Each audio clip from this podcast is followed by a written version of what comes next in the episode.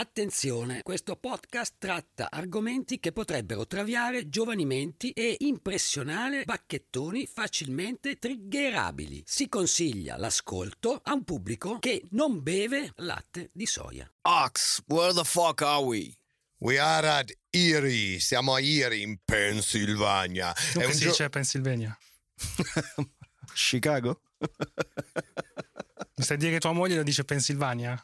No, però stavo Allora. citando i, i Simpson quando Vabbè, fa ho capito qua stasera, ho capito. Vabbè, dai. Ox, where are we?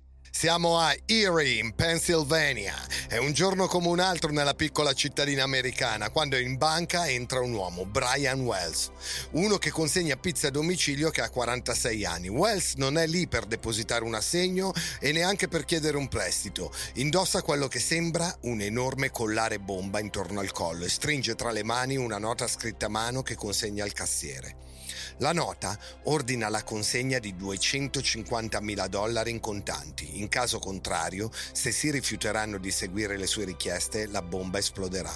Questo è il caso Pizza Bomber, morte a domicilio su Non aprite quella podcast! Tenta pure questo esperimento Comunque, sta sigla io non ho capito.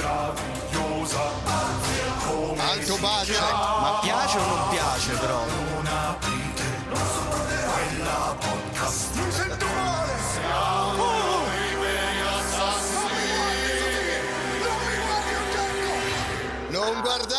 guardateci, siamo noi veri assassini! Allora, finalmente possiamo dire che siamo noi a cantare questa sigla. Sì, sì, sì. Siamo noi veri assassini, ma siamo anche noi a cantare I questa veri sigla. cantanti. Non è la AI di Pavarotti, siamo No, noi. no, siamo noi, senza nessun tipo d'aiuto, tra l'altro, senza autotune, Eh. senza queste cose. Cioè, Matteo ci ha insegnato la lirica. Grazie al grandissimo Diego Ospitale, tra l'altro. Esatto, grazie, Che è qui Diego. con noi, poi, tra l'altro. Oggi anche nel pubblico. E voi, oltre a Diego, voi tutti quanti siete i benvenuti a un nuovo episodio di Non aprite quella podcast, lo show che racconta tutto ciò che esiste di inquietante, misterioso e maligno. Io sono J-Ax, qui in diretta ma registrato dagli studi di Willy Lorbo nella zona di Milano, in cui i figli dei politici non vanno in galera se commettono azioni criminali, cioè esattamente come tutte le altre zone, o con me il dottor Pedari e Matteo Lenardon. Vi abbiamo raccontato in passato di alcune incredibili rapine avvenute in giro per il mondo. Vi abbiamo inoltre narrato di piani criminali di assassini che hanno ucciso per i motivi più assurdi. In questa puntata vi parleremo di una storia che in qualche modo riesce a unire le due cose. Un bel crossover. Dal 1908, anno della sua fondazione, meno di 300 casi sono stati designati come major cases da parte dell'FBI. Vi faccio una breve lista di alcuni. L'assassinio di Kennedy, la bomba alla maratona di Boston, una bomber, l'11 settembre, il Zodiac Killer. Forse tutte puntate che potremmo fare anche noi, cioè questa, questa lista, che dici? Ma non lo so, questa Io una è un bomber po' troppo lo banale. collego. eh, Troppo mainstream per noi. L'hanno fatto tanti altri. Noi... E Pacciani? E Pacciani lo fate Pacciani? Sì, sì, Eh, dai, la fate prossima Pacciani. puntata, sempre dai, la dai. prossima. Eh, fate Pacciani. Porca puttana, Pacciani è più fan di Rosa Chemical, è incredibile. cioè, no, vabbè. Hanno gli stessi gusti, tra l'altro. Esatto. È una denominazione, questa qui dei major cases, praticamente che permette all'FBI di sbloccare l'utilizzo di specialisti, laboratori, supporto logistico e fondi aggiuntivi, praticamente cash money.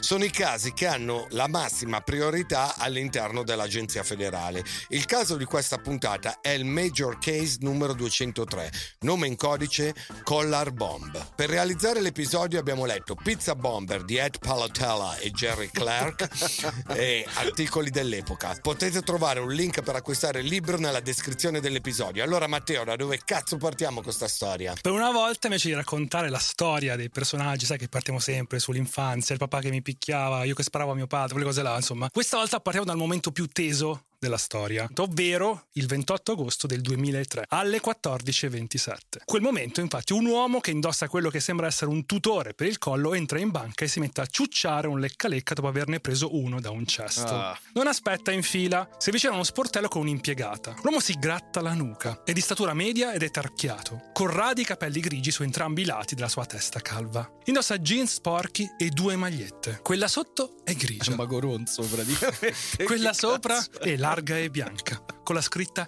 Gas Jeans sul davanti e grandi lettere scure. Guardando meglio la t-shirt si può capire che in realtà l'uomo non indossa un tutore, ma un collare di metallo che gli cinge il collo. Oh merda. Una scatola sporge sotto la maglietta bianca. L'uomo cammina senza zoppicare, ma tiene in mano uno strano bastone. Il manico è curvo, come il calcio di una pistola. L'impiegata della banca è convinta che questo cliente impaziente indossi un gesso. Gli fa segno di allontanarsi perché sta lavorando. Senta, deve mettersi in fila e aspettare il proprio turno come tutti gli altri, eh? Se no ce lo dico a mio marito che gli buca le gomme. L'uomo porge alla donna una busta bianca striata di blu da un evidenziatore. L'impiegata, una veterana, capisce subito di cosa si tratta. È una rapina. Ah, è un'opera meravigliosa. All'interno della busta ci sono quattro fogli di carta. Il testo è tutto scritto a mano. Ogni foglio è destinato a una persona diversa. C'è quello, per esempio, per l'impiegato che recita Non causare il panico o molte persone moriranno. Il suono di qualsiasi allarme garantirà feriti e morti. Coinvolgere le autorità a questo punto porterà alla morte dell'ostaggio che hai di fronte e altre persone. Senza causare allarmi, devi immediatamente contattare in privato il direttore della banca. L'ostaggio bomba deve accompagnarti. La bomba è stata costruita di numerosi trappoli da un esperto dinamitardo. Non può essere disarmata in tempo a meno che delle chiavi non vengano trovate seguendo le istruzioni incluse. L'ostaggio bomba deve trascorrere meno di 20 minuti in banca e metterci meno di 30 minuti per consegnarci i soldi. Niente soldi, niente chiavi. Se qualcuno di noi viene bloccato o arrestato, faremo esplodere la bomba o il suo timer scadrà. Ci vendicheremo se interrotti. Voi come avreste reagito? Eh, Che Cazzo me ne frega, io sono il cassiere, mica mia la banca, reagisco gli do tutto quello che mi chiede. Certo, un po' troppo dettagliato magari. Infatti c'è- Poteva stringere un attimino. Di solito Cioè, le il tempo note... che ho finito di leggere il biglietto gli è esplosa la, la testa tipo. Infatti cioè. questo poi era il foglio che comunque l'ho, l'ho- l'ho asciugato, eh, l'ho Ah, asciugato ok, di era un lungo, sacco. un papiro. Ed è, questo è un foglio solo per l'impiegata, poi ci sono altri fogli che adesso vedremo. Infatti al direttore della banca è destinato questo messaggio invece. Agisci ora, pensa dopo, altrimenti morirai. Dopo aver ricevuto il denaro, daremo all'ostaggio bomba la posizione dell'ultima chiave e la combinazione per disarmare e rimuovere la bomba. Aspettate un'ora dopo il ritorno dell'ostaggio bomba per contattare la polizia o faremo esplodere la bomba, vendicarci con voi. Se qualcuno di voi rovina questa rapina, sarà la missione della nostra vita rovinare la vostra vita. Abbiamo seguito i vostri clienti dipendenti a casa, sappiamo dove vivono le vostre famiglie. È la Madonna. Come vi sembra questa- questo inizio? Cioè, Ma uno nel, nel panico, come uno che sta subendo una rapina, ma come cazzo fa a capire tutto quello che deve fare da PNF filo e pessegno? Io alzo la mano e dico: ma è più nel panico chi subisce la rapina o questo tizio con la bomba al collo? Se non è un complice, lui sicuramente. magari non è, non è armata la bomba, magari non è una bomba, chi lo sa. Vedremo. Quella parte della nota era intitolata I risolvi i problemi. L'ultima pagina della nota era indirizzata alla polizia. Questa è già la terza pagina per una- la polizia. Un libro gli ha dato. Li avvertiva di fermarsi e lasciare che la rapina procedesse. Potrete proteggere l'ostaggio bomba e tutti gli altri solo stando lontano. Il nostro team è in contatto radio. Se qualcuno di noi viene bloccato o arrestato, la bomba esploderà. Se l'ostaggio bomba è in ritardo di più di 10 minuti, non avrà abbastanza tempo per arrivare alla chiave per disattivare la bomba in tempo. La bomba esploderà. Il nostro team ha trascorso un totale di 7 anni e mezzo in prigione per studiare questo piano. Non credete di poterci fregare in meno di un'ora. La bomba esploderà. Questa comunque è figa come, come minaccia. Io sono stato sette anni e non farò un Stavo cazzo setta- se non pensare a questa cazzo di rapina. Poi Però un'ora, lo stagio bomba se tarda più di 10 minuti, Eh. regà, boom. se non volete farlo per, lo- per loro, fa- fatelo per lui almeno. L'impiegata cerca di leggere più che può, ma sono quattro pagine Eh, scritte in certo. caratteri piccoli. E di solito i fogli che lasciano i rapinatori sono sono armato, questa è una rapina, dammi soldi. Cioè, Esatto. Sono tipo tre parole. Eh, lascia che chiami il direttore di banca. Ha detto ovviamente la cassiera. Dopo meno di un minuto torna da lui. Il direttore non c'è, tornerà fra circa mezz'ora, intorno alle 15. Non ho tempo fino alle 15, non ho tutto questo tempo, ho bisogno di 250 mila dollari. Ora solleva la sua maglietta bianca. Un aggeggio grigio gli penzola dal collo e poggia sul petto. Sembra una bomba. L'impiegata guarda l'uomo. Lui vuole ancora 250.000 dollari. Eh. L'impiegata dice che non ha quel genere di denaro. Non può entrare nella cassaforte. Per questo il biglietto dell'uomo era indirizzato anche al direttore della banca. E lui la persona che può aprire il cavò. Con il direttore fuori, la cassaforte è off limits. Il massimo che posso fare è darti i soldi che ho in cassa con me. Dammi quello che hai. L'impiegata prende i soldi della sua cassa. Un impiegato vicino a lei mima con la bocca 911 a un cliente che era entrato per incassare degli assegni. L'impiegata prende anche il denaro degli altri sportelli. Mette quindi i soldi in una borsa di tela bianca e li consegna al rapinatore. Totale 8.702 dollari. Eh, siamo lontanucci. Non è abbastanza. Cosa vuoi che faccia? È tutto il denaro che ho. L'uomo si gira e inizia a uscire dalla banca. Sono passati 11 minuti da quando è arrivato. Fischietta e rotea il bastone come se fosse Charlie Chaplin, dirà un testimone più avanti. Sono le 14.38. Il rapinatore sale sulla sua auto parcheggiata davanti alla banca. Appena uscito vengono effettuate tre chiamate al 911 per segnalare la rapina. Chiamo per segnalare una rapina alla PNC Bank del Summit Town Plaza. Risponde l'operatore del 911. Mi dica cosa è successo. È un tizio è appena uscito con non so quanti soldi in una borsa. Aveva una bomba o qualcosa del genere attorno al collo. È, è fermo nel parcheggio del McDonald's. L'ha visto con la bomba o quello che è? Sì, sì, ce l'ha legata intorno al collo. Alle 14.40 una centrale invia sul posto una volante. L'uomo scende dall'auto, ferma al parcheggio. Si avvicina al cartello del drive-thru di McDonald's montato su un'aiuola. Si china, solleva una roccia incastonata nel terreno e sfila un pezzo di carta attaccato sotto la roccia. Ovviamente l'uomo è il- l'ossaggio bomba. Ora legge il biglietto e alza lo sguardo. Guarda verso un ristorante Eaton Park dall'altro lato di Peach Street. Poi torna all'auto. Percorre una strada laterale vicino al McDonald's e si ferma nel parcheggio di un negozio di occhiali. Un'auto della polizia di Stato con luci lampeggianti lo ferma. Sono passati 11 minuti da quando l'uomo ha lasciato la banca. Sono le 14.49. Un agente chiama il rapinatore tramite l'altoparlante della sua auto. Autista, spegni il veicolo. Con la mano sinistra allunga il braccio e lascia cadere le chiavi fuori dal finestrino. Metti entrambe le mani fuori dal veicolo. L'agente e il suo partner si avvicinano al rapinatore Che era bianco, vero? Sì. Bianco, perché se no non gli diceva tutte queste cose. Era... e poi, poi gli diceva le cose. E poi dopo Estraggono le pistole. Uno dei due vede che il rapinatore ha qualcosa intorno al collo che sporge da sotto la sua t-shirt bianca. Sotto i loro ordini, il rapinatore scende dall'auto e si inginocchia. Quindi viene ammanettato con le mani dietro la schiena. Arrivano altri agenti. Il rapinatore dice a uno di loro che indossa una bomba a orologeria. Wow. Un agente si avvicina, dà una veloce occhiata. Tutti gli agenti indietreggiano. Viene chiamata l'unica squadra artificieri della zona. A Erie, in Pennsylvania. C'hanno anche gli artificieri. Eh, eh, infatti sta a 10 km dal, dal rapinatore fermato. Sono le 15.04. Molti agenti sono scettici, ricevono continuamente chiamate per bombe addosso a svaligiatori di banche, però non si sono mai rivelate vere. Due agenti chiedono al rapinatore cosa stia succedendo. Dice di avere una bomba sul petto, ora sembra più nervoso, quasi esasperato. Puoi vedere quanto tempo è rimasto? E come faccio? È impossibile per me, mi avete ammanettato. Ma puoi dirci almeno cosa è successo? Chi ti ha messo la bomba? Era nero. Eh, ovviamente. Un uomo nero mi ha messo questa bomba al collo e mi ha ordinato di rapinare quella banca. Era colpa al nero, non ti sbagli È mai. tutta colpa Tutti del già nero. con la mano sul... sulla Dove, dove? pistola. Dov'è? Ci siamo, pensa Daudi. Aveva già sentito questa storia. Il rapinatore dice che altri tre uomini neri, che non ha identificato, lo avrebbero seguito per assicurarsi che obbedisse alle istruzioni nelle note. Mi hanno costretto, non sto mentendo, aiutatemi. Ora chiede agli agenti di chiamare il suo datore di lavoro. Mamma mia, pizzeria.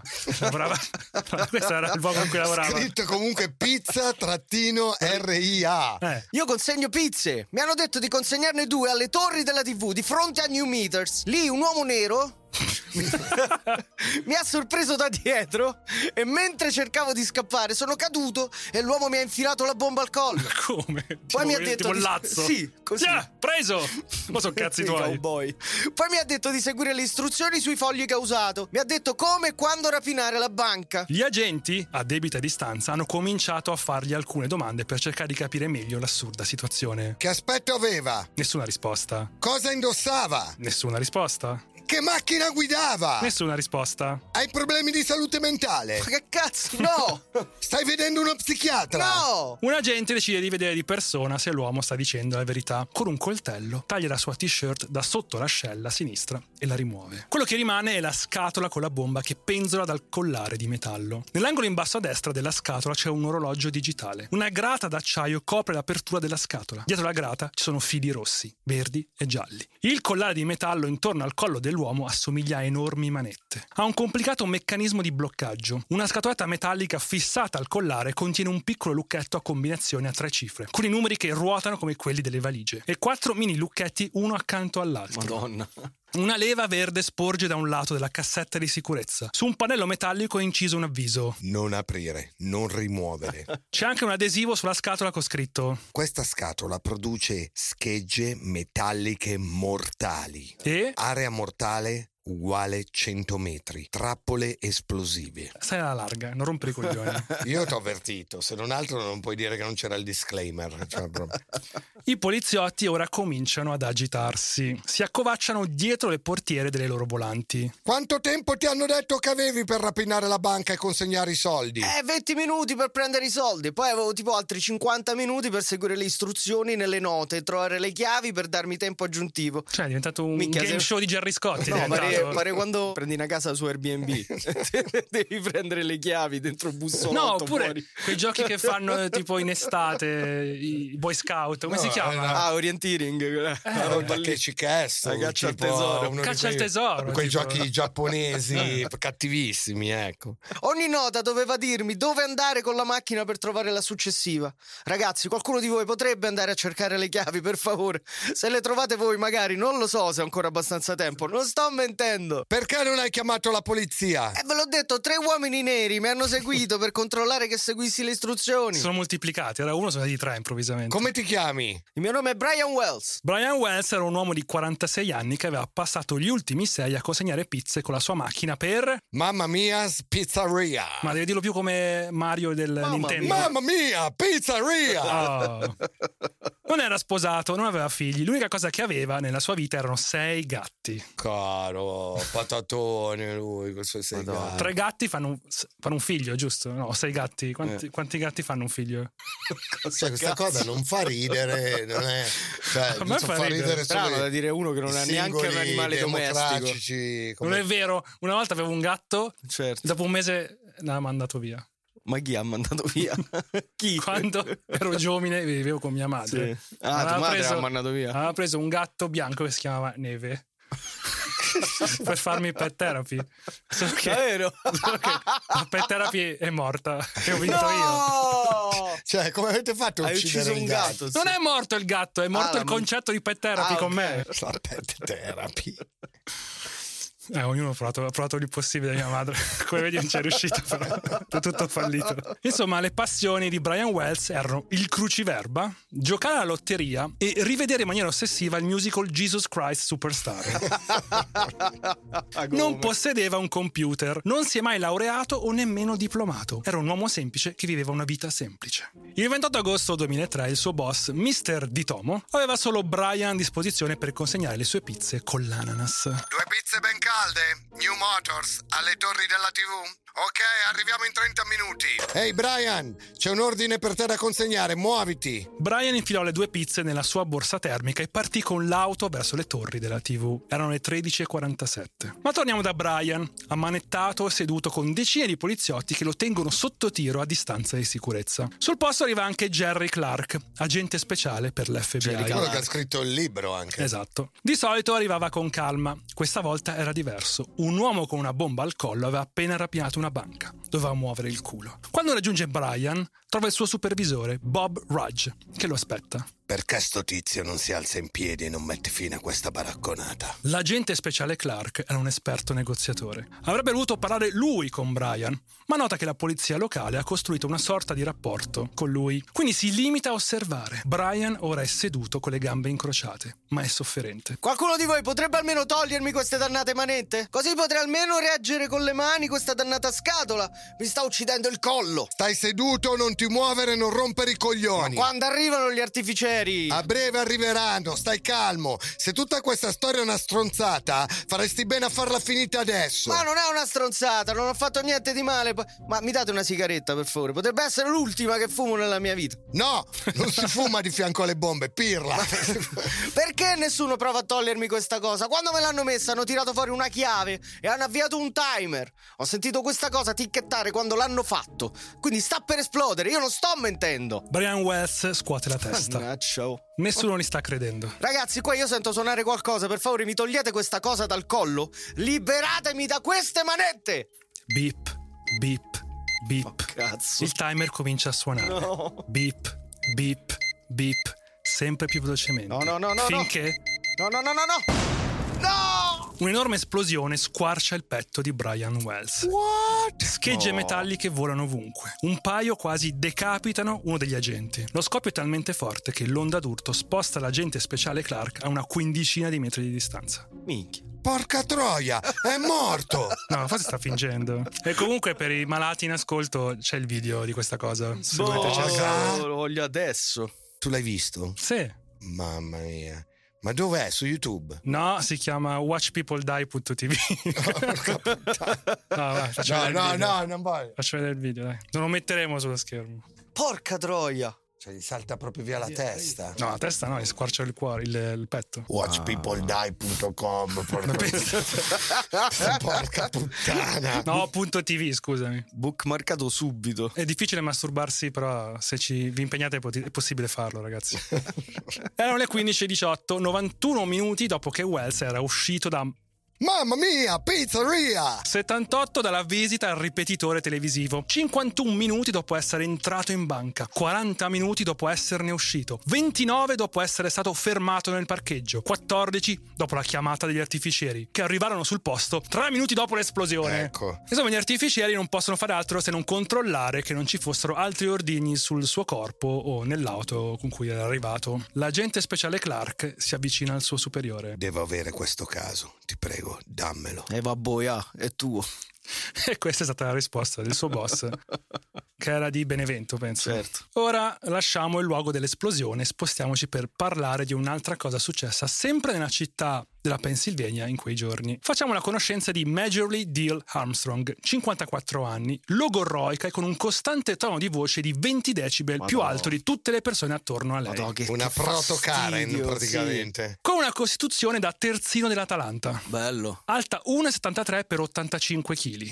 Una donna che faceva paura. Viveva con 580 dollari al mese di sussidi di previdenza sociale. Li riceveva dal gennaio del 1984 per una diagnosi di disturbo bipolare o depressione maniacale. Non aveva figli ed era stata allontanata dal padre vedovo. Il giorno in cui Wells fu ucciso dalla bomba, il cadavere di Jim Roden, fidanzato di Dill Armstrong, fu messo nel congelatore del garage di un suo amico. E Dill Armstrong spesso rideva con i suoi amici di come nel 1984, a 35 anni, avesse ucciso a revolverate un altro fidanzato, Robert Thomas, venendo poi assolta sostenendo di averlo fatto per legittima difesa. Ho sparato a quel figlio di puttana sei volte e l'ho fatta pure franca. Un amico le chiese come. Ho detto che mi menava. Qui il red pill, eh, anzi la red supposta dentro Axe si sta per aprire. Sta, sta per rilasciare I suoi, i suoi il agenti suo velenosi. attivo. Il suo patriarcato sta per essere diffuso. Ora si sta trattenendo. Guarda le mani, sta trattenendo se stesso sul tavolo per non Si è esplodere. autoammanettato. per non essere cancellato. Vi innondo di patriarcato tutti. Chiudi le chiappe, devo farlo uscire, chiudi le chiappe. Dill non ha mai negato di aver sparato a Thomas alle 7.10 del mattino del 30 luglio 1984, mentre lui riposava sul divano nella loro casa. Questo stava dormendo sul divano, eh. Gli sparò con un revolver Smith Wesson calibro 38 a canna corta, colpendolo con tutti e sei i proiettili, perché come sappiamo, se uno sta dormendo gli spari 5 volte, magari si può alzare, no? Eh certo, Sei si ne sveglia, ma che cazzo? che poi comunque... Oh, ma ste zanzare di merda, porca puttana. E comunque quando stai dormendo, sei ubriaco, sei meno... giusto, proiettili- come, come dicevamo, i proiettili Non penetrano bene, ti no? fanno, Non ti fanno male. male. Cinque giorni prima aveva comprato la pistola in un negozio sportivo. Il commesso disse che Deal gli aveva chiesto se la pistola avrebbe potuto uccidere qualcuno. Il pomeriggio dell'uccisione del fidanzato, Deal andò a casa di un'amica che aveva conosciuto una settimana prima, mentre aspettavano in fila la distribuzione di formaggio e burro per i poveri. Riusciresti a tenere la bocca chiusa in cambio di un sacco di soldi, eh? Deal tirò fuori una sacca usata per i panni sporchi contenente 25.000 dollari e le rovesciò sul tavolo della cucina dell'amica. Se ti disfi del corpo di Thomas, questi sono tuoi. Deal passò ore con la donna discutendo come fare. Tagliarlo a pezzi, seppellirlo, gettarlo da un molo, bruciarlo. L'amica chiamò la sorella, che a sua volta chiamò la madre, che chiamò la polizia. Che al mercato mio padre comprò. Gli agenti trovarono Robert Thomas morto sul divano e Deal confessò tutto. No. Deal disse alla giuria di aver comprato la pistola come regalo di compleanno tardivo per Thomas. Era pure il suo regalo di compleanno, secondo me. A vedere come Guarda, Guarda come funziona. guarda. Testimoniò di essere entrata in soggiorno in camicia da notte di seta e di aver sparato. Disse che lui la picchiava e abusava regolarmente. La sera prima, dopo aver visto ufficiale e gentiluomo, Wow. l'aveva accusata di essere attratta da Richard Gere E allora e l'aveva costretta a un rapporto orale. No. Cioè, che Ti senso? piace Richard Gere? Allora succhia sto cazzo. Cioè, Adesso non ti piace più, Puttana. cioè, passa così. La passione per Richard Gere passa succhiando i cazzi degli altri. cioè. È l'antidoto questo, quanto pare. Durante una lite aveva provocato un taglio sul braccio con un coltello. Questa ovviamente è la sua ricostruzione, eh, che secondo me... mm. Lei sparò per legittima difesa prima che lui sparasse a lei. e con cosa gli sparava? Eh, in generale, un giorno giorno, l'avrebbe, spa- ah, le un avrebbe giorno, sparato. Ok. Eh, vabbè. Sentiamo Majory. Non avevo altra scelta. Era lui o me. Non ebbi il tempo di pensare e sparai. Questo stava dormendo, non ebbe il tempo di pensare. Dopo 11 ore la giuria l'assolse dall'accusa di omicidio e detenzione. Ma come? Condannandola solo per porto abusivo d'arma da fuoco. Cioè neanche manslaughter, niente. Niente, eh, questa l'avevano beccata perché aveva chiesto alla sua amica di smembrare il suo corpo, eh. Cioè, Deal pianse dicendo che il passo successivo era Parlare con Dio. Ma questa non fu la prima volta che la donna ebbe a che fare con le forze dell'ordine. Quattro anni prima dell'omicidio, nel 1980, quando lavorava in una clinica abortiva, fu accusata di truffa per aver detto falsamente a una poliziotta sotto copertura che dalle analisi risultava incinta. Piccolo problema. La donna poliziotta aveva usato l'urina di un uomo. Ma che cazzo? Quindi era una truffa, no? Madonna. Eh sì, questa dice sei incinta, quella abortiva la facevano pagare. Esatto, lei se teneva i soldi, anche se non era incinta, cioè abortivano anche se non erano incinta. La polizia accusò Deal di truffa. Major Lee Deal diventò Major Lee Deal Armstrong nel 1991. Il suo primo e unico matrimonio finì, stranamente, con la morte del marito. Non che il tipo non ci mettesse pure del suo, Richard Armstrong soffriva di schizofrenia paranoica e aveva una tale paura di germi e batteri che beveva candeggina durante i pasti. Quindi non ha mai preso il Covid. Lui. Esatto, l'antidoto il Covid. Deal lo accusò nell'aprile del 1990 di averla minacciata che l'avrebbe uccisa, mutilata e bruciato la casa. Patteggiò e fu condannato a un mese di prigione all'inizio del 1991. I due si sposarono mentre lui era in libertà vigilata. Cioè, Ah, questa che aveva accusato di averla minacciato di ucciderla e comunque si sposarono mentre era in libertà vigilata. Questo avvenne il 23 gennaio del 91. E Armstrong morì 20 mesi dopo. Chissà perché. I paramedici lo trovarono il 22 agosto del 92 nella loro nuova casa, seduto sul pavimento incapace di camminare dopo aver Un vomitato. pezzo di pane intinto nella, nella candeggina di Questo uomo disse: Soffro di mal di testa da due giorni. Mi sento sempre più stordito e questo pomeriggio sono caduto e ho battuto la testa su un tavolo. Mi sento come se qualcosa mi fosse scoppiato in testa o un martello mi avesse colpito. Quest'uomo morì due giorni dopo per emorragia cerebrale a 44 Mi anni. sa che il martello gli ha L'ha tirato veramente. Dylan Armstrong incolpò l'ospedale e fece causa nel 94, ottenendo un risarcimento di 175 mila dollari nel 1998. Cioè, ma questa qua oh, ci Eh. sapeva fare, eh? Ma infatti aveva tipo un QI altissimo, cioè mi sembra su intorno a oltre i 120.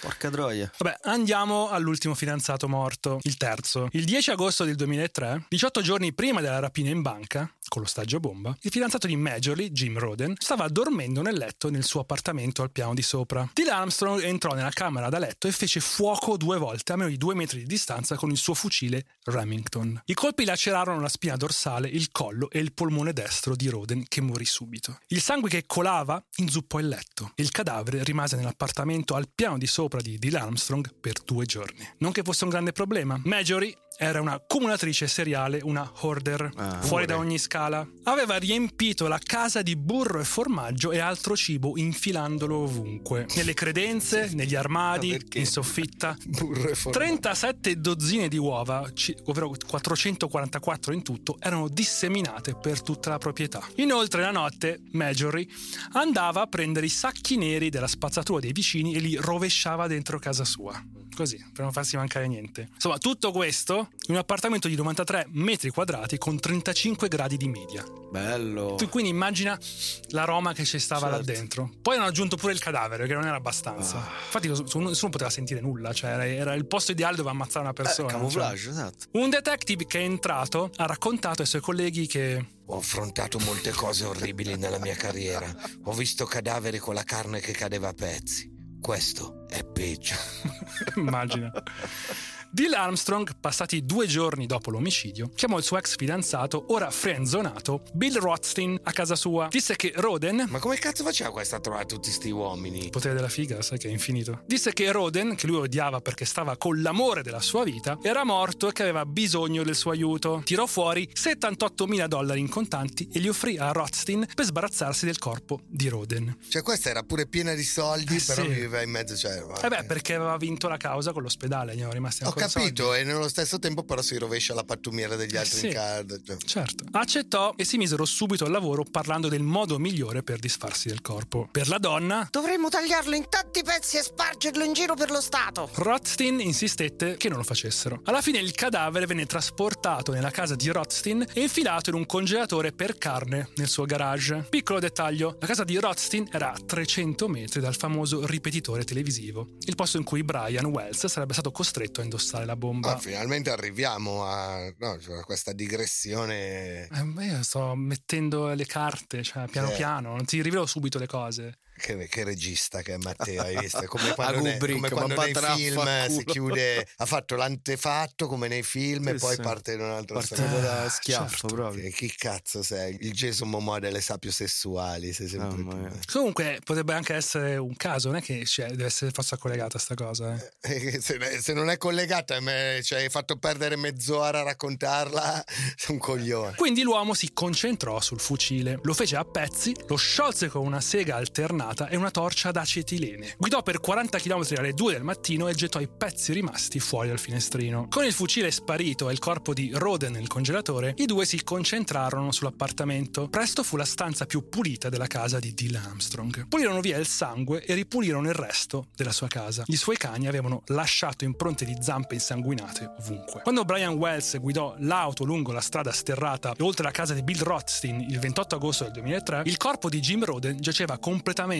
congelato nel garage. Anche la polizia e l'FBI, quel fine agosto, quando si precipitarono al ripetitore televisivo, passarono da quel garage. Ma Bill Rothstein non era nero, come urlava Brian Wells, quindi sarebbe stato una perdita di tempo anche solo fare un giro dentro quella casa così vicina. Gli investigatori non trovarono nessun uomo nero e neanche scatole per pizza, pistole o bossoli. L'agente speciale Clark, a capo dell'investigazione, non riusciva proprio a capire da dove iniziare per risolvere il caso della rapina alla banca. Nella sua testa pensava Perché rapinare una banca sapendo che saresti morto? Wells era davvero un ostaggio bomba o un partecipante volontario? Secondo voi cosa pensa il dottor Pedari? No, io penso che era uno stagio bomba, raga. L'hanno preso, gli hanno piantato questa bomba, e... però forse gli hanno detto guarda questa è finta, non ti Eh, preoccupare. quello potrebbe, se è un complice, poteva essere che l'hanno tirato in mezzo dicendogli che cioè non mezzo e sarebbe mezzo, esploso. capito? Beh, proprio alla fine diceva fa il ticchettio, sento che fa il ticchettio, sta per esplodere, ragazzi toglietemi sta cazzo di bomba. Si sapeva che era finta perché urlava la gente di togliergli la Eh, Perché bomba. poi magari si è reso conto che era vero quando ha sentito il ticchettio. Ok.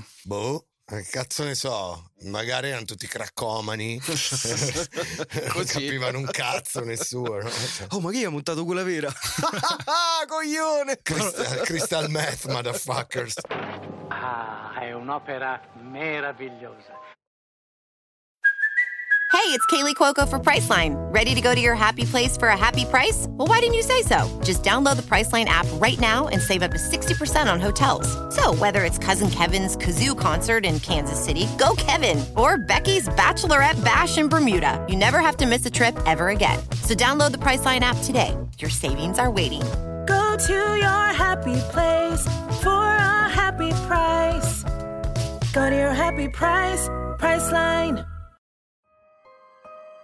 Torniamo all'agente speciale Clark, che poi ebbe un'illuminazione. Il modo di morire può variare e le armi possono essere le più disparate, ma raramente in un omicidio la vittima non conosce l'assassino. I giornali e le serie tv mostrano solo le eccezioni. La giovane e bella studentessa uccisa da uno spietato stalker sconosciuto, ma non sono la norma. Non vanno così le cose nel mondo reale. Devo cercare fra gli indizi, fra le persone, devo risolvere questo caso. Clark fece analizzare il bastone con cui era entrato Brian Wells. Non era un semplice bastone, era un fucile fatto in casa. Il manico del bastone, che aveva la forma di una lettera J capovolta, nascondeva un grilletto di legno. L'asta metallica del bastone era la canna di un fucile. Una scatola di legno attaccata al manico conteneva la camera di scoppio. Caricato all'interno c'era una cartuccia da fucile Remington calibro 12. Questa arma da pseudo 007 veniva illustrata in una delle pagine di istruzioni recuperate dall'auto di Brian Wells. Prendi il denaro richiesto e consegnalo seguendo le istruzioni che raccoglierai sul tuo cammino. Questa è una, la lettera per Brian Wells da parte del, degli... la sua cazzo di caccia al tesoro. Esatto. Ogni istruzione porta alla successiva fino alla fine. Raccoglierai diverse chiavi e una combinazione per rimuovere la bomba. Quando avrai finito la polizia non ti accuserà perché eri un ostaggio. Usare il tempo per tentare la fuga non servirà a nulla e ti lascerà poco tempo per seguire le istruzioni. Non ritardare. Hai meno di 55 minuti prima della detonazione. Non passare più di 20 minuti in banca. Avrai bisogno di 25 minuti per viaggiare. Hai un margine di sicurezza di meno di 10 minuti. Che generosi, oh. Usa tutto il tempo rimanente per recuperare e obbedire alle nostre istruzioni. Guadagnerai tempo extra trovando la prima delle diverse chiavi. Gli hanno fatta semplice comunque, eh. Porca miseria. Ogni uno- chiave aggiungevano dei minuti. Ma poi è uno del genere, capito? Eh. cioè, io lo facevi fare uno così, ma. È già in mezzo Come se me lo fai fa a me, capito? Cioè, io non, non so, non duro manco Saresti- mezz'ora. saresti Io, faccio, io facevo così. Raga, vabbè, non ce la fa. Basta, Avete raga, vinto voi, dai. Avevo scherzato. Rage quit facevi con la Sì. bomba. Chiunque avesse messo la bomba a Wells lo aveva mandato in una corsa contro la morte, praticamente impossibile da vincere. Però allora, perché Wells sembrava così disinvolto all'interno della banca, come se non si preoccupasse della bomba al collo? Insomma, qualcuno che è costretto a indossare una bomba non sarebbe stato più nervoso, persino agitato? E infatti è uscito anche fischiettando. Cioè... Eh, che giravano Charlie Chaplin.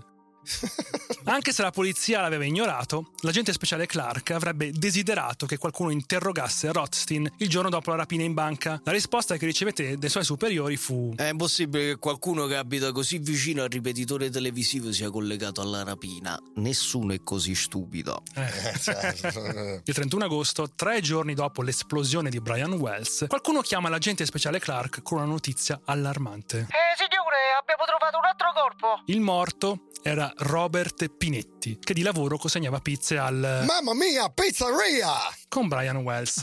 E qui li abbiamo. hanno reclutati tutti lì. È morto anche l'altro consegnatore di pizze è morto quindi Deliveroo in quel- quei giorni lì era terribile Soprattutto quella pizzeria, che fine ha fatto? Ce n'è, c'è, ancora, è esiste. ancora lì, è ancora lì quindi secondo voi perché è morto questo Robert Pinetti? Beh, sicuramente sapeva qualcosa pure lui. Beh, dovrebbero indagare sul proprietario del Mamma mia, pizzeria! Prima di tutto, o eh, guardare se non altro dove sono state eh, ordinate le pizze più recenti, no? Se magari qualche casa vicino lì aveva ordinato delle pizze o le frequentazioni che avevano sti qua. vediamo la Se madre vediamo così vuol dire che non ci ha azzeccato un cazzo. La madre di Pinetti aveva trovato sul letto alle 9 del mattino che non si muoveva, quindi aveva chiamato un'ambulanza. Non trovarono biglietti di addio. L'autopsia mostrò che l'urina di Pinetti conteneva Xanax, per cui aveva anche la ricetta, e metadone. Nessuno però sapeva dove avesse preso il metadone. L'hanno morto quindi. Pinetti sembrava morto per overdose di droga. Del resto aveva un problema di tossicodipendenza, noto a tutti. Ora Clark aveva due cadaveri da investigare. La morte di Wells aveva molto preoccupato Pinetti. Tentò pure di farsi dare una pistola da sua sorella la sera prima della sua morte. Le aveva detto di essere spaventato. Clark chiamò il patologo forense che, dopo aver analizzato il corpo di Brian Wells,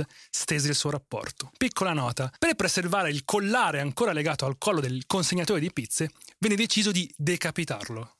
Cioè lo Stato decise, gli staccò la testa Beh, raga, eh, tagliamogli la testa. per preservare il collare bomba. certo. Eh, vabbè, che dovevano fare? Ho capito, ma tu se sei parente di sto povero stronzo, vuoi che ti, ti stacca, gli stacchi ma una Vabbè, testa? ma poi gliela riattaccano. Ma cioè, cosa gli però- attaccano? che Cosa c'è- con la colla gli che c'era attaccano? rimasto? Ma che cazzo ci sono quelli delle pompe funebri che te lo Ma rimettono non ti attaccano la testa le pompe funebri. Ma te la rimettono lì, ho capito Ma che non la te la la me- così- eh, fanno il colletto alto. Esatto, Ti cioè- mettono il vestito. Gli ti mettono il girocollo, Ti gli mettono il vestito al che Mettono un dolce Oh, vita. ti Eh, certo, poi uno c'ha lì, gli fa, gli fa tipo così sulla faccia, gli fa Ma che- che va a morto, Ma ti ricordi sì, di. Von Cosel? Von. Cosel, te lo ricordi? Aveva messo Eh. il vestito al contrario perché aveva il collo. Ho capito, ma tu Sì, immagina, glielo appoggiano lì, uno gli, arriva la nonna e gli fa così Ma perché? sulla Ma faccia. quando Ma mai che funerali farlo? vai tu? In Dove- America sono con la bara aperta. Sì, ma nessuno prende a schiaffi il Ma cadavere. sì, l'ultimo saluto, la gente ti dà i baci ai cadaveri. Sull'anello o al limite No. sulla guancia se Eh, sei la madre. bacio sulla guancia e poi ti, ti trovi il collo nella bocca all'improvviso. Ma che cazzo dici? Ma Cioè, c'è non è la testa devi provare